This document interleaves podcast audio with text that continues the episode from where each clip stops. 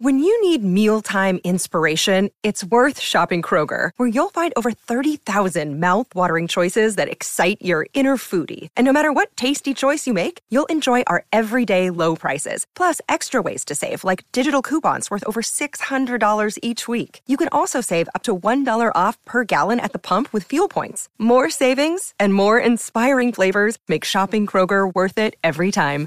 Kroger, fresh for everyone. Fuel restrictions apply.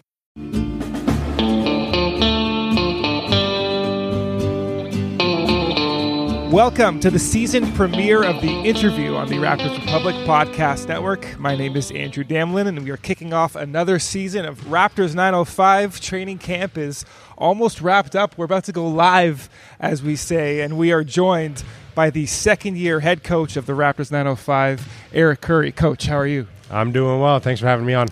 Thanks for doing this. And what I like to do on the podcast is travel down the journey of how everybody got here.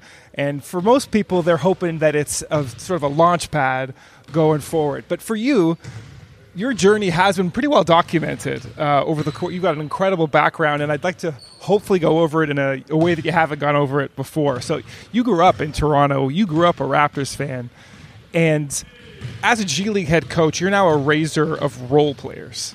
So I'm wondering, in your young fandom, teenage years, when you're really starting to more appreciate the game, not just you're going beyond the superstars, are there any role players for the Raptors that pop to mind, whether they're particularly talented or just some esoteric quality about them that you really enjoyed as a young Raptors fan?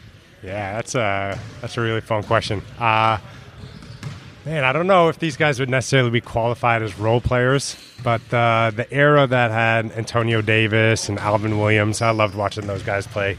Alvin had so much wiggle to his game that it was so entertaining to watch. And then Antonio Davis was just like such a monster on the glass, setting screens. And he is, it felt like every time he shot that like 16 footer, 18 footer, it was going in no matter what. So I always enjoyed him setting that screen, opening it up, and knocking down that, that little jumper. I remember that one year they made the run to the playoffs when Vince Carter was injured, and it was all AD yeah. that entire run. Just a, like a personal anecdote, I was traveling through Europe trying to check the scores. I remember that Detroit series, obviously that best of five series that yeah. AD was a monster in. So yeah, no, for for me, I think of Mo Pete, I think of Amir Johnson. Oh, great name. Yeah, Amir Johnson. It, it seemed like he was symbolic of the, the, the leadership and everything that you could want out of not an end of the bench guy, but yeah. a, a, guy that um, a coach would really enjoy coaching. Yeah, so I actually had overlap with Amir. So I was thinking back before I even got into basketball at all professionally. I got to work with Amir for a few years early on in my career while I was still on the front office side, and you nailed it on the head. He was unbelievable. Like his feel for the game was second to none. Uh, he was always in the right position on both ends. He was one of those guys that, and this is before analytics were even too big time, but the box score did not do justice to his impact on the game. He was way more impactful than than any numbers could measure. Was he the last high school player? One of the, one of the last high school players to go direct to the to the NBA. Yeah, he um, gotta be. No, so he was I, one of my all-time favorites. I think guys like also like Matt Bonner, Keon Clark, yeah. Joey Graham, I think, oh, for yeah. some reason, the just raw athleticism. Those are the guys that, that come to mind. Um, and you know, you're so you're you're growing up as as a big fan, and you're not necessarily considering uh, a Raptors front office job. And we know the fortuitous way that you that you ended up wiggling in. Um, so when I when I say the name Keith Boyarsky, what word association comes to mind? Uh, I'd say mentor. Um, Keith and then it was Alex Rucker at the time too. The two of them were unbelievable. They took me in at straight out of school, um, taught me so much about the the front office side of basketball. I, I, mean, to the day, I'm still learning from Keith. Day to day, we talk about anything and everything, uh, basketball or life. Uh, such a good dude, such a great guy. So smart, obviously, but also it's not just that. He sees the big picture so well. Um, he's a great leader. His the analytics department back in the day was me, him, and Alex Rucker, and now they have a full-on department, and he's running that show, doing a great job of getting everybody organized into what needs to get done. And and there's so much for them to do, so much data for them to work on. So they, they have unbelievable projects in the pipeline, and it's it's really cool to be able to check in and see what they're doing. So you get in as an unpaid intern in 2012, and it seems like that wasn't the origin of your voracious appetite for learning. It seemed like you know, as we know, the experimental fluid dynamics master's degree, uh, which we won't necessarily go into because, as you might not, as you might realize, I'm not an expert in that field. But it seems like there's this appetite for learning that's always been there. And even now, even yesterday, talking about learning under Darko and being in on the meetings and just trying to absorb everything he was taking, he was giving you. Where do you think the origin story is of that appetite for learning? Yeah, I think even before I could describe what my values are, um, and as a coach, I think, and really as for anybody, it's super important to know what you value. Uh, curiosity has always been one of my main ones. Um, I like to know how the world works. I don't know where that comes from, uh, just from a young age, whether it's playing with K'NEX to build a model or something like that, or, or in school. I, I was never one to just memorize what the answer was. I wanted to know exactly why it was. And if it wasn't explained in a good way, I would just, I'm sure the teachers did not like me. I'd keep bugging them and, until, I understood, until I better understood.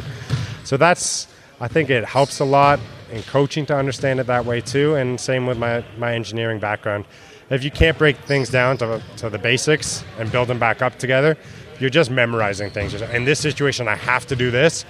The game's way too fast. There's no way to actually do that. So, big believer in teaching out of principles instead of rules. And the only way to get to the principles is to really have like a, a deep understanding of it. Um, and if you can get a deep understanding personally, hopefully you can try and teach that understanding uh, through the players, through the assistant coaches, all that. And then the players now have the deep understanding, and they're the ones who actually are on the court doing everything important. So it's kind of the way I see it. You mentioned the teaching aspect almost as if it's some connection from the learning to the teaching. And there's something there, I assume, but but I imagine there's a huge transition trying to be the guy absorbing all the information to relaying it in a relatable way. And one of your mentors, um, Patrick Mutombo, former head coach of the 905, talked about his experiences with analytics guys before you came along wasn't necessarily the most positive. He felt that guys came along with, um, that, like they knew it all. And you were able to relate the information to him in a non projecting way that I know what's going on. It's more of a humble uh, way that you actually, you're, you're, still looking for answers and you're still, you're not, um, you don't think you know it all. Um, in terms of transitioning from front office to assistant coach, you know, you're Serge Ibaka's uh, main man, traveling all over, working out with him.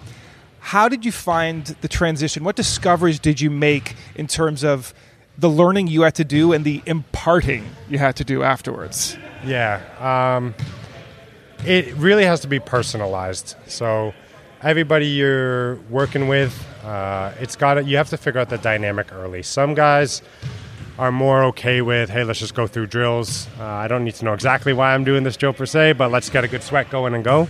And some people want to know the details of exactly why are we doing every drill. Um, and, and trying to teach everybody or try to working with everybody in the exact same way is not going to work. And that's where like the relationship building comes into play.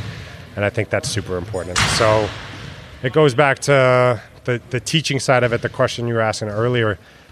Um, if you can break it down after you learn it into a into a way where you can teach it that's understandable and clean, I think there's going to be some I don't know guys will pick it up and it will be it will be doable. If you're kind of just learned it from one place and saying and this is how we do it, do it, it's not going to really work. So building that relationship, building that dynamic helps a bunch.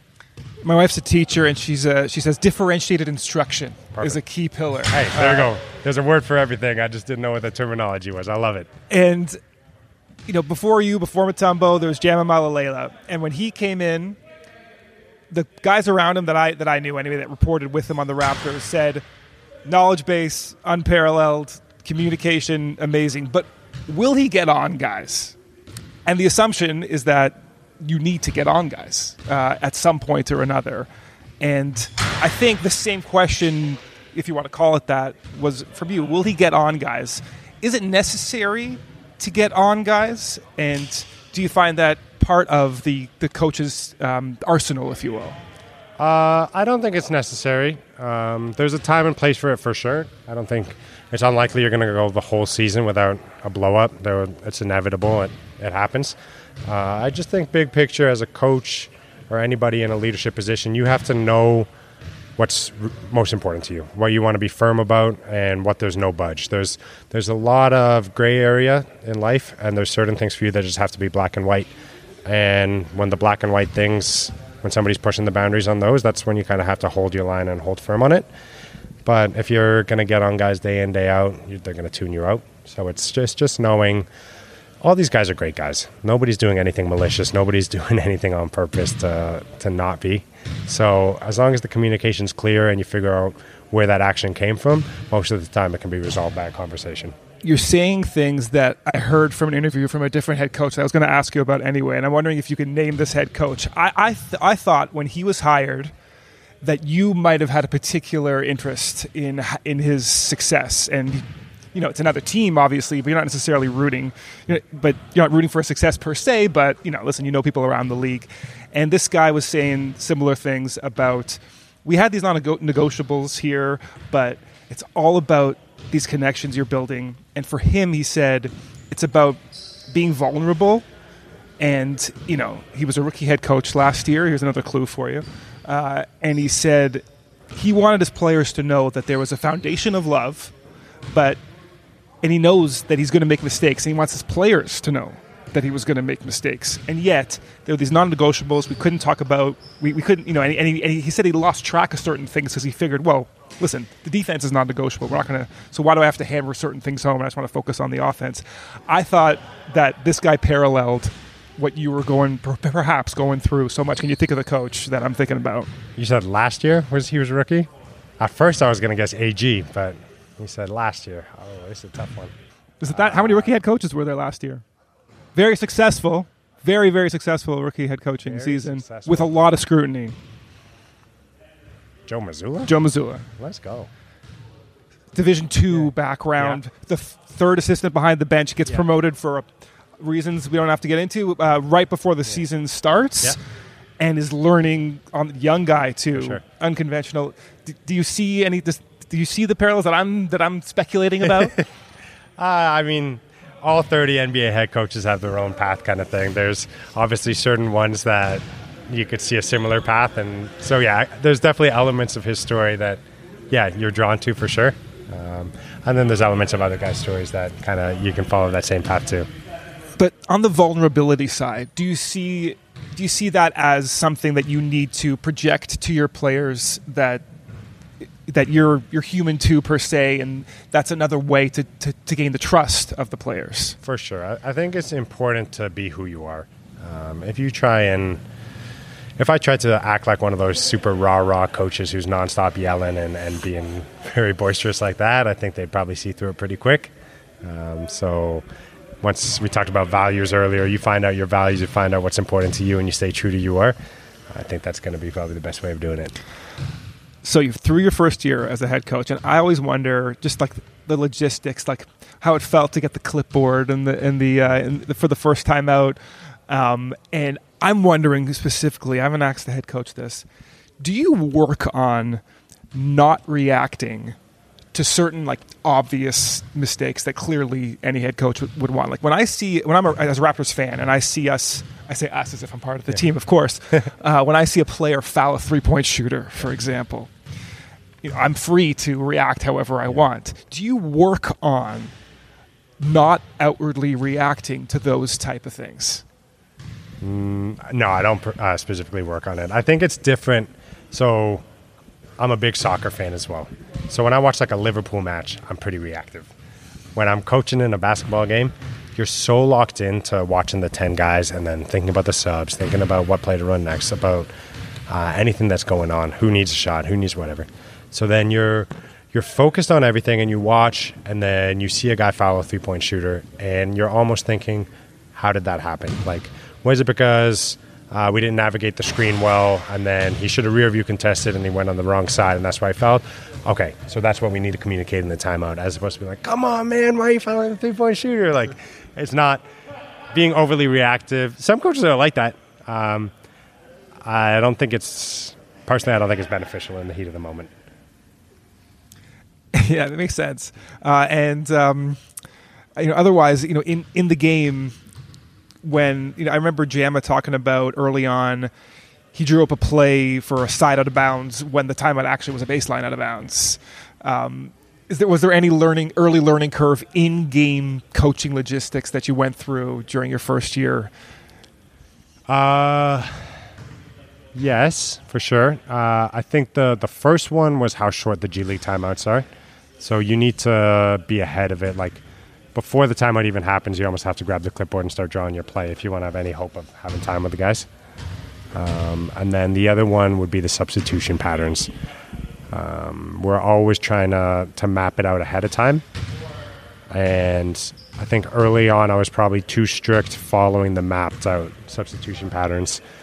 And it felt like guys could get away with things that they probably shouldn't get away with. So if they had poor shot selection, but they weren't supposed to come out for another three minutes, they might stay in. And then eventually, we're like, okay, it's good to have a plan, but uh, let's let's watch the game. And if we need to hold guys accountable for certain actions, you know, playing time is always the best barometer of accountability. You mentioned you're, you're, locked in throughout, and that's why you don't necessarily react to certain one plays or another. But one thing I've literally never seen a head coach react to is like a big highlight from their own team. Never have I seen that. Can you tell me? Like, can you think of one? Because I, I, I can't. Uh, that's a good question. I think I was pretty good about not reacting to him. But no head coach I've ever seen. That's a good point. Uh, I think what's the common ones, thread there? The coaching fraternity is like a bit of a tight circle, and if if someone like dunks on someone else and you like start being boisterous and dancing about it and all that, I don't think the other coach would take to it too kindly. The same way if I watched another coach kind of jump up and celebrate, but without naming names, there were a few G League coaches who definitely did that last year. So if you you got to lock in a little bit more across the court. Yeah, I definitely need to lock in a little bit more. Uh, and speaking of which, a couple days till we go live. Uh, you mentioned it last night. There seemed to be an incredible excitement, enthusiasm around the team, the personalities on the team. Justice Winslow is trying to make his way back to the NBA, along with you got Javon and you got Ron Harper in his second year. What's what's really exciting you uh, you about tipping off on Friday night? Yeah, I'm excited to see this team get out and play as a group. Uh, obviously, we had the Cleveland scrimmage, but it was a different situation to, to play an actual game. I think this group has unbelievable versatility. Uh, we can go big, we can go small, we can focus on more of a shooting lineup, driving lineup. We can play defenses that switch one through five. We can play defenses that just blow up screens. But it's also an incredibly smart group. Uh, the collective IQ of the group and feel for the game is extremely high. Um, I've been fortunate enough to be around some really smart teams over my years. Like the, I'm not comparing it to the 2019 Raptors championship team by any stretch. Like that has like the Kyle Lowrys, Marc Gasols, Fred VanVleet, Pascal Siakams of the world, like super smart team. But by G League standards, this team's really sharp, um, which is fun as a coach, right? So if you can get through the basics early, teaching everything, and guys are able to grasp it, then you can keep adding layer on top of layer on top of layer, and it should be pretty fun. Well, I'm glad you're excited. I'm super excited. And, Coach, thanks for the time, and good luck for this upcoming season. Appreciate it. Thank you for having me on.